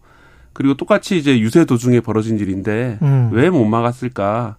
그 일본이 어떤 시스템이 잘 돼 있다, 뭐 매뉴얼이 잘 갖춰져 있다 이렇게 말을 하잖아요. 예. 안전한 사회라 얘기를 하는데 사실은 좀 그런 게 아닌 게 아닌가 하는 그게 이제 좀 드러나는 게 시간도 오전에 발생했고 음. 유세장이었고 그다음에 사제무기였다. 이게 지금 아베 때랑 네. 똑같다는 거죠? 그 세 가지가 네. 이제 공통점이고요. 음. 일단은 이게 이제 도쿄가 아닌 지방에 유세를 하다가 이렇게 아. 이제 당했다라는 거예요. 네. 그래서 이제 그동안의 일본의 관행은 지방 유세 같은 경우에는 이렇게 인원 통제를 적극적으로 안 하고 음. 특히 검문 검색 같은 걸 잘 안 했다고 합니다. 음. 그리고 이게 유세라는 거의 특성상 네. 정치인과 군중이 가까이 가는 것이 최대한 밀착해서 하는 게 효과 가 더 크잖아요. 그렇죠. 그러다 보니까 이제 그런 식으로 해왔는데 어. 이 정도로 총리가 연달아서 전 총리, 현 총리가 이렇게 당했다라고 본다라면은 이제 그런 것들이 좀 일본 내에서도 이제 예, 좀 강화해야 된다. 검문 검색을 해야 된다. 가방 검색해야 된다. 이런 얘기들이 나오고 있는데 가장 중요한 건 이런 것 같아요. 그 두 사건의 공통점이 또 하나 있습니다. 음. 그러니까 현 체제 일본 체제의 정치에 불만을 품은 젊은 사람들이라는 거예요. 젊은이들이다. 예, 예, 예. 그래서 지금 아베 총리를 암살한 사람도 일본의 그 자민당하고 그리고 음. 일본 통일교하고의 어떤 유착 관계에 대해서 불만을 품어 가지고 했다라는 거 아니에요? 예. 그 범행 범인의 모친이 음. 그 본인이 받은 돈을 다 일본 통일교에 다 갖다 내고 음. 그런데 그 아베 총리가 이를테면은 그뭐뭐 홈페이지 같은 데 일본 통일교를 응원 하는 뭐 음. 이런 연설 같은 걸 보고 범행을 결심했다라는 거고 지금 이번 기시, 기무라 류지 같은 경우에 24살이거든요. 예. 이 친구 같은 경우에도 어, 일본 정치 체계에 굉장히 불만이 많았는데 일본에는 참의원에 출마를 하려면은 30살이 넘어야 된다라고 합니다. 30살이 넘어야 예, 된다. 근데 이게 헌법소원까지 냈다라는 거예요. 네. 위헌이라라고. 근데 음. 1차에서는 적고 그냥 항소심을 하고 있는 상황이었는데 그래서 왜 일본 정치가 왜 이 모양이냐. 나는 내가 직접 출마해서 바꾸고 싶은데 이런 불만들을 가졌는데 이게 테러로까지 이어졌다. 그게 이제 음. 불만을 제기한 서면 그러니까 이제 재판부에는 서면을 보면은 예. 일본 정리가 이렇게 된 이유가 아베 전 총리 같은 사람들이 어. 통일교와 결탁을 해서 그렇다. 음. 특정 종교 집단과 결탁을 해서 그렇다. 이런 내용들이 들어 있거든요. 일본이 좀 보수적 충격이긴 하네. 그 서른 살이라는 그 나이를 참의원 선거 우리 같은 경우는 그냥 우리가 지금 유권자가 되면은 그냥 피선거권이 있는 거 아니에요? 아니, 우리도 제한이 있습니다. 우리가 몇 살이에요? 우리가 국회의원이 제가 알기로 25살로 알고 아, 있습니다. 아, 25살? 25살, 4살인가 25세. 대통령은 어. 이제 40살인데 40 대통령은 40세. 예, 예, 예. 예 그건 있고. 그것도 이제 그래서 피선거권과 선거권을 일치하자. 한국에서도 네. 그런 얘기가 나오고는 있어요. 음. 어쨌든 25살로 알고 있어요. 만 네. 25세. 맞아. 어, 예, 그러네. 예, 예, 그럼 우리는 한 5살 정도 낮고 어, 거기는 개정이 됐나요? 이게 그래요? 예, 18세로 아, 만 25세에서 이제 바뀌었나요? 아, 죄송합니다. 그게 개정을 하자는 얘기가 있었는데 제가 예. 확인해 봐야 될 것 같습니다. 예, 예. 이거는 좀 예. 확인해서 나중에 예, 예. 어, 알려드리도록 하고요. 이게 결국은 신구 세대의 갈등일 수도 있고 뭐라고 봐야 되겠습니까? 일본 사회에 어떤 영향을 미칠까요? 그러니까 저는 이 테러의 방식이 지금 외로운 늑대 방식으로 이제 바뀌는 거, 늑대. 예, 지금 일본에서도 그런 분석이 나오고 있거든요. 예. 이게 자생적인 테러라는 거예요. 음. 그래서 과거에는 특정 이념, 그러니까 백색 테러, 적색 테러 방식이 많았다라는 거예요. 이념, 이념 에 예, 치우쳐서 좌파들이 우파를 공격하고 아. 우파들이 좌파를 공격하고 이런 것들이 일본 내에서도 많았고 일본 같은 경우에는 지금까지 64명의 총리 중에서 7명이 암살됐어요. 64명 중에서 7, 7명? 예. 그러니까 적은 오, 숫자가 아닌데 적은 숫자는 아니네. 이게 대부분 대부분 이게 19세기 아니면 20세기 초중 초반 뭐 이때 아. 이제 암살된 거예요. 특히 그 예. 그 암살됐던 시점을 보면은 음. 일본이 이제 우경화되던 시점이잖아요. 음. 그러니까 이제 1930년대 그런 이제 2차 대전으로 이르는 그 시점에서 많이 좀 약간 자유주의적인 총리들이 암살이 많이 되면서 음. 일본이 이제 전쟁으로 향하게 되는 그런 과정이 됐거든요. 그래서 이번에도 꼭 그런 건 아니지만은 이런 일단 총리 전현직 총리에 대한 암살 시도가 있는 것을 보면은 어떤 일본 사회의 어떤 정치정이 바뀌고 있는 게 아닌가 이런 좀 의구심을 좀 던지는 장면이 있습니다. 예. 아까 이야기 드린 것처럼 말씀드린 것처럼 40세 이상 국민은 대통령 피선거권이 있고 그리고 공직선거법 개정안이 통과되면서 하향된 게 맞네요. 네. 아, 18세 예. 이상의 국민은 네. 국회의원 피선거권이 있습니다. 예. 저는 아까 찍었는데 제가 맞았네요. 아, 예. 아, 착오를 드려서 죄송합니다. 예.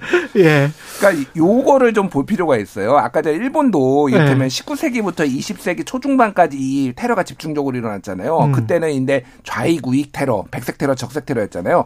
한국도 굉장히 비슷하거든요. 사실 은 음. 한국의 테러의 역사를 보면은 해방 전후로 해서 엄청나게 많은 사람들이 죽었잖아요. 아, 그때 그랬죠. 그때 이제 뭐 그랬죠. 현준혁, 좌파의 현준혁 그리고 네. 송진우, 우파의 송진우, 여운영, 여운영, 여운영, 중도 좌파의 여운영, 네. 장덕수도 이제 중도 우파, 네. 김구 뭐 이런 사람들이 굵직굵직한 지도자들이 다 암살 당했는데 그렇네요. 이들이 대부분은 반대 진영에서 암살을 해서 김구 같은 경우에는 사실 반대 진영은 아니지만은 음. 같은 우파 내에서 암살한 걸로 알려져 있고 네. 대부분 이게 정치 테러였거든요. 그런데 최근에 이 테러들을 한국의 이 정치 지도자들에 대한 테러들을 보면은 이게 맥락이 없어요. 음.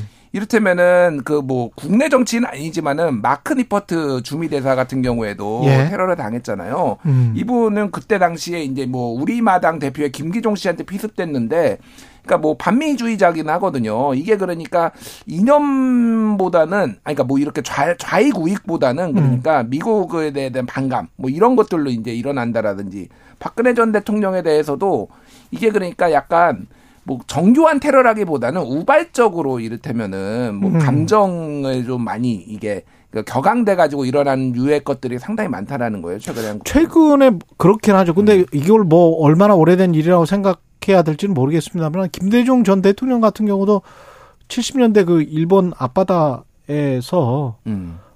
뭐 그렇게 어, 네. 죽을 뻔했잖아요. 그게 테러지. 네. 테러지. 그거는 테러는 맞는데 국가 권력에 의한 국가 권력이 조직적으로 네. 자행한 예. 중앙정부가 그렇죠. 중앙정보부가 예, 예. 예. 그리고 생각해 보니까 김영삼 전 대통령도 그 청산가리 테, 테러를 당하지 않았었어요? 정확히는 이제 초산 테러라고. 초산 테러. 그러니까 질산 그러니까 그랬죠. 초산이 질산은 일본 이름인데요. 예. 그 질산으로 이제 그 출근길에 있는 차량에 차량에다가 막 예, 문을 예. 열고 넣으려고 했는데 문이 안 열려서 이제 밖에 맞아 맞아. 그 기억이 다 이런 일이 있었고요. 예. 미국 같은 경우는 뭐 존 F 케네디 대통령, 음. 예, 그게 굉장히 컸었고 미국 역사를 거의 바꾼 그렇죠. 예, 네, 사건이죠. 존, F 케네디 대통령 암살이 미국 사회에 던진 파장이 너무 컸는데 예. 지금도 그 음모론이 아직도 이제 회자가 되고 있죠. 음. 그래가지고 이게 이제 군수 산업에서 존 F 케네디를 암살했다라는 썰들이 있었고 KGB가 암살을 했다. 음. 뭐 이런 얘기들이 계속 나오고 아니면은 뭐 마릴린 먼로와 관련됐다. 염문설이 있었는데 뭐 이런 예. 얘기까지 나오고 있습니다. 근데 중요한 거는 어쨌든 미국에서도 그 이후로 대통령에 대한 경호가 완전히 좀 많이 바뀌는 계기가 된 것 같아요. 그러니까 예. 그 전까지는 그 오픈차 유세 뭐 이런 것들이 굉장히 자유로웠고 카터 대통령 같은 그 이후에긴 하지만은 카터 대통령도 이렇게 군중들하고 같이 걷고 막 이런 것까지 있었거든요. 아, 예. 그때 유세 방식을 보면은 음. 그런데 80년대 들어와 가지고는 조금 굉장히 좀 거리를 많이 두는 방식으로 경우가 좀 많이 강화된 측면이 있는 것 같습니다. 예. 그리고 우리 같은 경우는 아까 뭐 박정희 전 대통령 때 김대중 전 대통령이 당했던 국가 권력에 의한 테러 이야기 했습니다만은 박정희 전 대통령도 사실은 살해가 된 거잖아요. 그러니까 예. 일단 두 번이 있었죠. 그 음. 1974년에 장충동 국립극장에서 문세광이 북한의 문세광이 쏜 북한이 아니라 이제 제일교포였죠. 음. 어쨌든 근데 북한 쪽에 가까운 곳으로 알려진 문세광이 쏜 총에 유경수 여사가 이제 흉탄에 쓰러진 그랬네. 사례가 하나가 있었고 예. 그리고 또 하나는 방금 말씀하신 79년에 이제 김재규 중정 중앙정보부장이 이제 살해한 음. 상황이 있었으니까 뭐 이것도 다 테러에 의한 건데 이게 그러니까 좀 굵직굵직한 테러죠 어떻게 보면은 어떤 네. 정치 권력이나 이쪽에서 상대 국가에서 이렇게 하고 뭐 아웅산 테러도 있었죠 그러니까 저기 전두환 시절에는 음. 어 이제 아웅산 테러도 있었으니까 근데 어쨌든 테러가 아까 전에 말씀드렸듯이 이게 국가 권력이나 뭐 정적이나 이런 쪽에서 가는 거에서 이제 사소하게 불만을 품은 사람들이 좀 더 테러에 노출되는 테러를 자행하는 이런 특징가 있는데 이게 큰 테러 같은 경우에는 막을 수가 있는 거예요. 그러니까 음. 이를테면은 경호실이나 이런 데에서 탐지도 하고 막 그러면서 그렇죠. 전체적으로 좀 강화되는데 이렇게 가까이 가가지고 하는 음. 이런 그 개인이 이런 그렇죠. 것들을 막기가 되게 어려워지고 일본에서도 비슷한 양상으로 지금 나타나고 있다고 봐야 될 것 같아요. 근데 이제 1970년대까지 그러니까 이제 뭐 아까 말씀 하셨던 이제 박정희 시대 사건까지는 상당히 우리나라에서 테러가 많았고 아. 또 외국에서도 이제 공개적인 테러가 많았는데 예. 사실은 그 이후에 이제 냉전이 끝나고 한동안 평화 시기가 이어지면서 그런 테러 소식을 국가 지도자에 대한 테러가 참 드물었거든요. 그러, 예, 그런데 이제 어. 지난해 아베 총리 저격부터 시작해가지고 어, 이번에 이제 기시다의 그 테러까지 더해지면서 좀 안전한 시대가 좀 지나가고 뭔가 좀 이제 정치적 격변이 시작되는 것이 아닌가 이런 자꾸 이런 느낌이 들게 만드는 그런 상황들이 벌어지고 있습니다. 또 신냉전이라고 하기도 예. 하고. 그래서 이제 우리나라 같은 경우도 좀 상당히 조심해야 될 것 같아요. 예. 이런, 이런 것들을 보면. 뭐 어떤 어떤 동기든 간에 사람을 가가지고 자기가 뭐 막 폭력을 행사하고 그거는 안 되는 거죠. 음. 예. 그러니까 일본도 지금 이 두 건의 테러가 예. 사제 폭탄을 만들고 사제 총을 만들어 가지고 지금 한 거잖아요. 사실 이게 굉장히 위험한 건데 인터넷에 검색하면은 만드는 방법 그냥 아주 상세하게 유튜브에도 다 올라와 있거든요. 음. 일반인들도 만드는 게 어렵지가 않아요. 예. 그리고 한국은 특히 분노 게이지가 전 세계에서 가장 높은 나라 중에 하나잖아요. 총이 없어서 정말 다행인 나라인데. 다행입니다. 네, 정말 예. 다행이에요. 근데 또 한국인 남성은 예. 다그 군사 교육을 받기 때문에 아, 군대를 갔다 아, 왔죠, 예. 다. 예. 아 일부를 제외하고 예. 그렇게 이제 상당히 좀 사실은 네. 이제 위험할 수 있는 상황이기 때문에 네. 뭐 우리도 이런 어떤 이제 경호 그러니까 이제 꼭 대통령뿐만 아니라 음. 그 야당 요인에 대한 경우나 이런 것도 좀 많이 신경 써야 될 것 같습니다. 그래서 음. 대통령이 이렇게 횟집 밖에서 도열하고 있고 이러면 안 됩니다. 위험합니다. 아니 그것도 진짜 경호에 큰 구멍이 뚫린 거예요. 아, 그러면 그 사진 사실은. 자체가 만약 네. 저격범이었으면 네. 상당히 네. 위험한 거거든요. 이게 그러니까. 농담으로 얘기한 게 아니라 그런 부분들은 굉장히 신경을 써야 돼요. 진짜. 사실은 네. 경호처장이 바뀔 사안입니다. 네. 예. 큰 일인데 그거를 뭐, 뭐, 대통령실에서 찍은 것도 아니고 다른 사람이 찍은 거잖아요. 그죠? 일반 시민이 일반 시민이 찍은 거죠. 예, 예, 예. 여기까지 듣겠습니다. 뉴스톱 김준일 수석 에디터 KBS 박대기 기자였습니다. 고맙습니다. 감사합니다. KBS 1라디오 최경련의 최강 시사 듣고 계신 지금 시각 8시 44분입니다.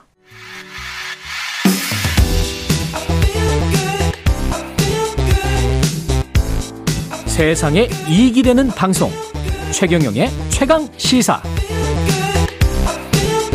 네, 한강 신도시에서 서울 9호선 김포공항역까지 운행하는 경전철 김포 골드 라인이 골병 라인으로 불리고 있습니다. 출퇴근 시간대 숨을 쉴 수 없을 만큼 붐벼서 승객들이 쓰러지는 사고가 잇따랐는데요.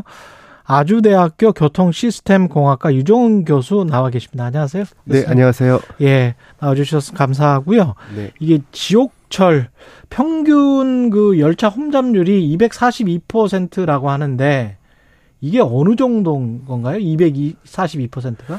이게 사실 상상하기 어려운 정도 수준인데요. 아. 보통 우리가 이제 그 정원 대비 1.5배 그러니까 150% 1.5배. 정도 되면 예. 이게 움직이기가 사실 불가능하거든요. 예.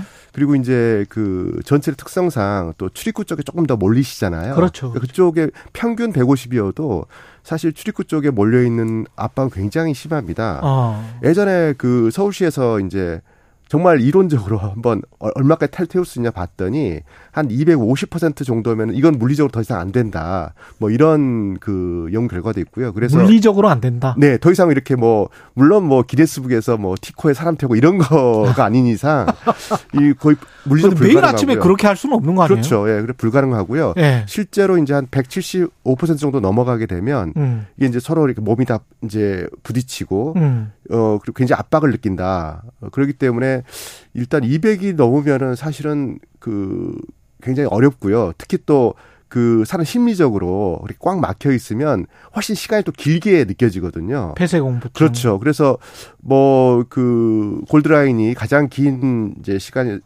어 32분 정도인데 보통 한 네. 10분 타신다 하더라도 심리적으로는 한 20분 이상씩 이렇게 꽉 막혀 있는 상태로 느끼시니까 어 굉장히 위험합니다. 이게 평균이면 진짜 혼잡한 시간대인 출퇴근 시간대는 이게 더 높, 수치가 높을 수 있다는 이야기네?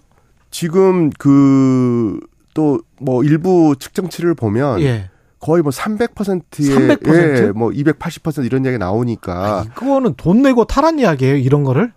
어, 근데 이제 예, 예. 이거는 너무하는 거 아니에요? 그러니까 정말로 무슨 뭐 기네스북 신기록 세우듯이 막 밀어 넣, 넣는 거죠. 어쨌든 뭐 출근해야 되니까 이제 그런 굉장히 위험한 상태입니다.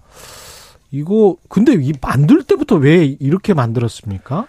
예, 이게 대표적으로 그 첫 단추를 잘못 낀 네. 그런 사례인데요.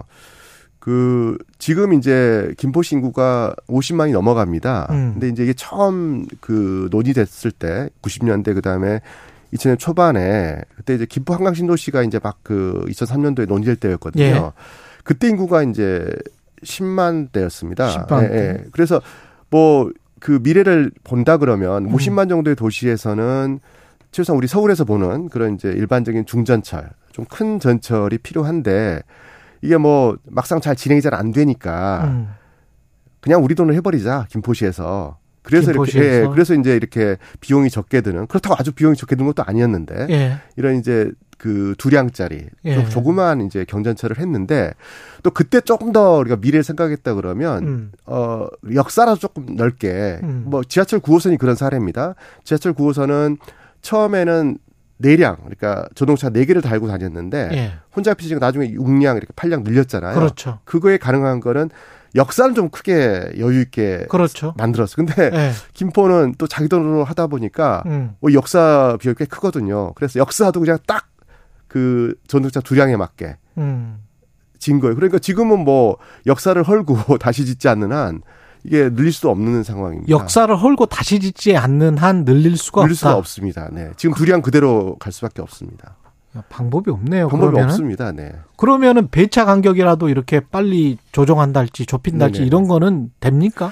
이제 지금 이제 그 어, 우리 지하철 용어가 이제 편성이란 말이 이게 뭐냐면 예. 전동차를 몇 대 달고 다니냐거든요. 음. 우리 뭐 지하철 1, 2, 3, 4, 5선은 한 10대씩 달고 다니거든요. 그게 한 편성이거든요. 예. 근데 이제 지금 이 어, 김포 골드라인은 작은 거, 어, 음. 어, 두량을 하나의 편성으로 이제 버스 한 대인 거죠. 예. 요게 지금 이제 23편성이 있습니다. 아. 근데 이제 23편성을 가지고 정말 그 편도 32분 정도 걸리니까 음. 정말 이렇게 가장 짧게 배차를 해도 지금 한 이제 3분 7초라고 하거든요, 기술적으로. 예. 예 그러면 이제 이론적으로는 음. 만약에 차를 더 사요. 자동차를 더 사서 예. 한번 좁혀보겠다. 음. 뭐 이제 버스 배차 간격을 네. 그런데 지금 지하철 2호선 같은 경우가 2분 30초거든요. 그러니까 아마도 더 줄여도 차를 아무리 사도 음. 지금 3분 7초에서 이제 2분 30초 아래로 떨어뜨리기는 더 힘들거든요. 아, 그리고 여기 또 이제 맹점이 또 뭐가 있냐면 예. 배차간을 줄였어요. 예. 그러면 그 짧은 시간에 사람들이 타고 내려야 되잖아요. 아, 그렇다. 근데 이제 이렇게 뭐 300%, 250%이 정도로 사람이 몰리면 그렇지. 타고 내는 또 시간이 많이 걸려요. 그렇죠. 네, 그러니까 지금 3분 7초에서 뭐 더 이렇게 사고 해도 그닥 이렇게 아주 뭐 그러네. 획기적으로 그 용량을 늘리기는 그리고 않습니다. 배차 간격을 너무 또 좁혀보면 사고 위험도 있을 수가 있겠습니다. 있습니다. 네. 예, 잘못해서 내리지도 않았는데 뭐 출발하다가 중간에 그렇게 큰 일이 난다거나 그러면은 다른 뭐 대체할 교통수단은 있을까요? 이게 이제 김포 신도시의 구조적인 문제인데요. 김포 음. 원래 이제 김포 구도심과 이제 김포 한강 신도시인데 예. 이제 그 원래 우리나라 이제 수도권이 이 경부축을 중심으로 개발이 되다 보니까 그랬죠. 이쪽 서측 경기도 서측에는 조금 인프라가 좀 어, 별로 없었어요. 어. 그래서 지금 그러니까 지금은 사실 그 검단이라든지 한강 신도시가 굉장히 굉장히 큰 도시가 들어섰음에도 불구하고 그쪽에서 서울 쪽으로 오는 길을 보면 48번 국도가 김포대로라고 이게 이제 음. 가장 큰 거고요. 그 다음에 한강 신도시 만들면서 올림픽대로 연결되는 한강에 예. 따라가는 이제 그 김포 한강로가 있습니다. 음. 이 간선들이 두 개예요. 그러니까 이 정도 규모의 도시에서 나와서 서울로 진입하는 주요 간선도로가 달랑 두 개 있다 보니까 거기에 뭐 아침 뭐 하루 종일 막히죠 거기가 음. 이제 그런 상황이다 보니 버스를 투입한다 하더라도 버스가 너무 이렇게 막히는 거예요. 예. 그래서 정말로 이게 그 이 정도의 도시에 그리고 앞으로 계속 도시가 확장하는데 간선 도로가 달랑 두 개 있다. 예. 이거는 사실 상상하기 어려운 상황인데 일반적인 상식에서. 음. 근데 어쨌든 지금까지 그렇게 유지되고 있습니다. 그래서 그러니까 이 이렇게 위험한데도 그 전철로 몰릴 수밖에 없는 그러네요. 그런 구조적인 문제가 있습니다. 그럼 버스 전용 차례를 확대하고 병목 구간에 어떻게 좀 그 해결을 한다고 하더라도 그게 안 되는 겁니까? 그래도 일단은 그거가 어 전용 차로를 과감하게 음. 더 확대하고 예. 그러면 뭐 원성이 대단하겠죠. 승용차 이용하시는 분들이 그렇죠. 지금도 막히는데 아. 이제 그렇지만 이거는 정말 위급 상황이니까 그런 어떤 시민들 좀 이해도 구하고요. 대중교통 예, 예 이용하시는 예, 분들을 과감하게 예. 이제 그 어차피 승용차도 막히는데 음. 버스를 탔더니 음. 갔더니 뭐 이렇게 버스가 계속 와서 안 기다리고 타고 예. 또 탔더니 우리 경부고속도로 이제 그 전용차로 보면은 음. 승용차는 막혀 있는데 빨간 버스들 빨리 달리잖아요. 예. 이런 모습을 좀 보여줘야 됩니다. 그래서 승용차 타시는 분들 정말로 이제 지옥이 되겠죠. 음. 그렇지만 전체 김포 시민들의 어떤 안전을 위해서라도 승용차를 조금 희생하고 음, 버스 전용 네, 차선으로 좀 예, 과감하게 더 확보해야 된다. 더 확보하는 수밖에 없다. 네, 그렇습니다. 그 리버 버스 뭐 그 수상 수상 에서 뭐 수상 택시 비슷하게 수상 버스라고 할 수 있겠습니다. 네네. 그런 수, 수륙 양용 버스 뭐 이런 이야기도 하고 있고 김포시는 수륙 양용 버스, 서울시는 리버 버스 이런 건데 이거는 현실적입니까? 아, 현실적이지 않고요. 일단 아, 양용버스는 말 나온 지 그냥 하루 예. 만에 그냥 접었고요. 예. 이제 리버 버스는 말이 버스지만 이게 이제 페리입니다. 배, 예. 배거든요. 예. 근데 어 이거는 예전에 그러니까 그 2007년도죠. 그 예. 그 한강 수상 택시 떠올리시면 될 것 같아요. 예, 그랬죠. 잠시에서 시장 때 예, 잠시에서 여의도 이제 했는데 예. 그게 뭐 2만 명 타겠다고 했는데 실제로 음. 그 막상 이제 운영해 보니까 하루에 한 110, 100명 정도 타세요. 근데 그 중에서 비쌌어. 그때도 5만 원인가 그랬던 거 아니, 아니, 아니요. 그리고 5천 원 정도 5천 원이었나? 네. 근데 이제 아. 그나마 여기 여의나루 선착장만 하더라도 네. 그래 조금 걸어갈 만 하잖아요. 그렇죠. 잠실 거기 그 올림픽대로 지하로 해서 고수지 지나가야 되는데 아, 거기는 네, 또 그렇게 접근성이 안 되거든요. 예. 이제 그러다 보니까 그때 한 100명 정도 하루에 타시는데 음. 그 중에 한번 그 조사를 해보니까 출퇴근용으로 타신 분은 18명? 그러니까 거의 뭐. 관광용으로? 아, 그렇죠. 나머지 분들은 그냥 관광 타시는 거고. 네. 실제 출퇴근 통행으로는 이게 이용하기가 너무 불편한 겁니다. 이게 지금 뭐 행주대교 남단에 네. 무슨 뭐 저 수상 터미널 같은 거를 만든다. 근데 네. 김포 신도시에서 행주대교 남단까지 가는 가는데 하세월이죠, 뭐. 예. 그것도 하세월일 거 아니에요. 네. 그, 꽤 거리가 되던데. 네. 그것도요. 그래서 예. 일단 뭐 접근성 측면에서 사실 이게 뭐 거의 어떤 그 선호를 갖기가 어렵고요. 이거 둘다 예. 탁상 공론이고요. 그다음에 그러면. 그다음에 좀 문제가 예. 이 영국 이제 템즈강에서 템즈강은 사실 한강에 비하면 정말로 뭐 시냇물입니다. 사실 음. 한 250m고 한강은 1km 정도 되는 굉장히 유속도 많 어, 빠르고 이런 예. 큰 이제 강이잖아요. 예. 근데 만에 하나 이렇게 뭐 바람이나 불다든지 비 오고 기상 상태가 좀 안 좋으면 안 되네. 안 되죠. 그러면 네. 출퇴근이라고 하는 거는 항상 지속 가능해 항상 믿을 수 있어야 되잖아요. 그렇죠. 타러 갔는데 오늘 뭐 기상 상태로 오늘 운행을 안 합니다. 이래 버리면 네. 그렇죠. 황당하잖아요. 그래서 그런 안정성 문제에서도 그렇고요. 뭐 마지막은 이제 이게 용량이 이제 한 200명 정도 되는데 음. 그러면 뭐 지금 김포 골드란이 170명 되니까 예. 비슷한데 예. 이거는 3분의 한 대씩 오는데 아. 배가 3분의 한 대씩 올 수 있습니까? 불가능하잖아요. 그것도 안 되네. 예. 그래서 아 물론 이제 리버버스까지 나오는 그런 그 정말 그 고충은 이해는 하지만 음. 대책으로서 현실성은 좀 없다고 봅니다. 그럼 한 10초도 안 남았는데 근본적인 대책은 지금 당장은 없는 거네요. 시민분들이 음. 정말로 협조해 주셔야 됩니다. 음. 어, 조금 그 분산을 시키기 위해서요. 예. 30분 먼저 나오셔서 하든지. 열차 타시고 좀 늦게 나오시고 그다음에 아니면 기업들이 좀 협조를 해주든지. 어 서울에 있는 그렇죠. 기업들. 기업들이 조금 뭐그 출퇴근 출퇴근 시간을 이렇게 플렉서블하게 해준다든지 뭐 이런 여기까지 예 아주대학교 교통시스템공학과 유정윤 유정훈 교수였습니다. 고맙습니다. 네 감사합니다.